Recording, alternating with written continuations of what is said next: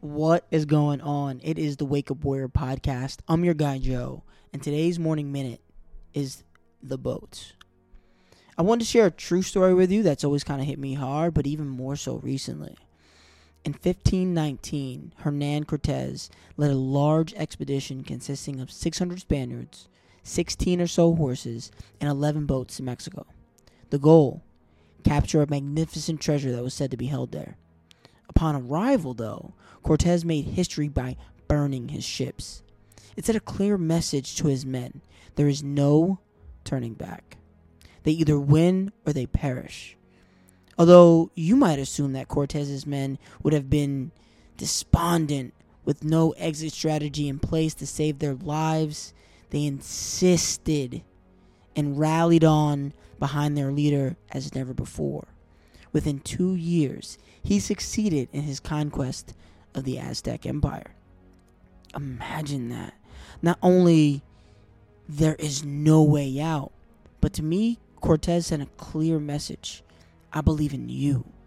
I wish I could say I was that confident in my abilities to the point that I had no exit strategy. That's my February goal. I want to burn the boats, and on them, I'd like to make sure I leave a few things doubt, insecurity, worthlessness, amongst others. To actually burn the boats, you have to achieve a singleness of purpose. You have to put all faith and belief behind this one goal, which is obviously easier said, but scary as hell.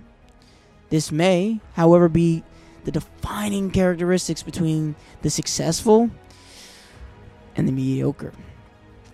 I guess we'll find out this year in general. Thought for the rest of the week. What is the treasure you'd like to conquer? And what do you need to put on the boats and burn to get there? Thank you for the minute. Be well. Hmm hoping to take this message and lesson from Cortez.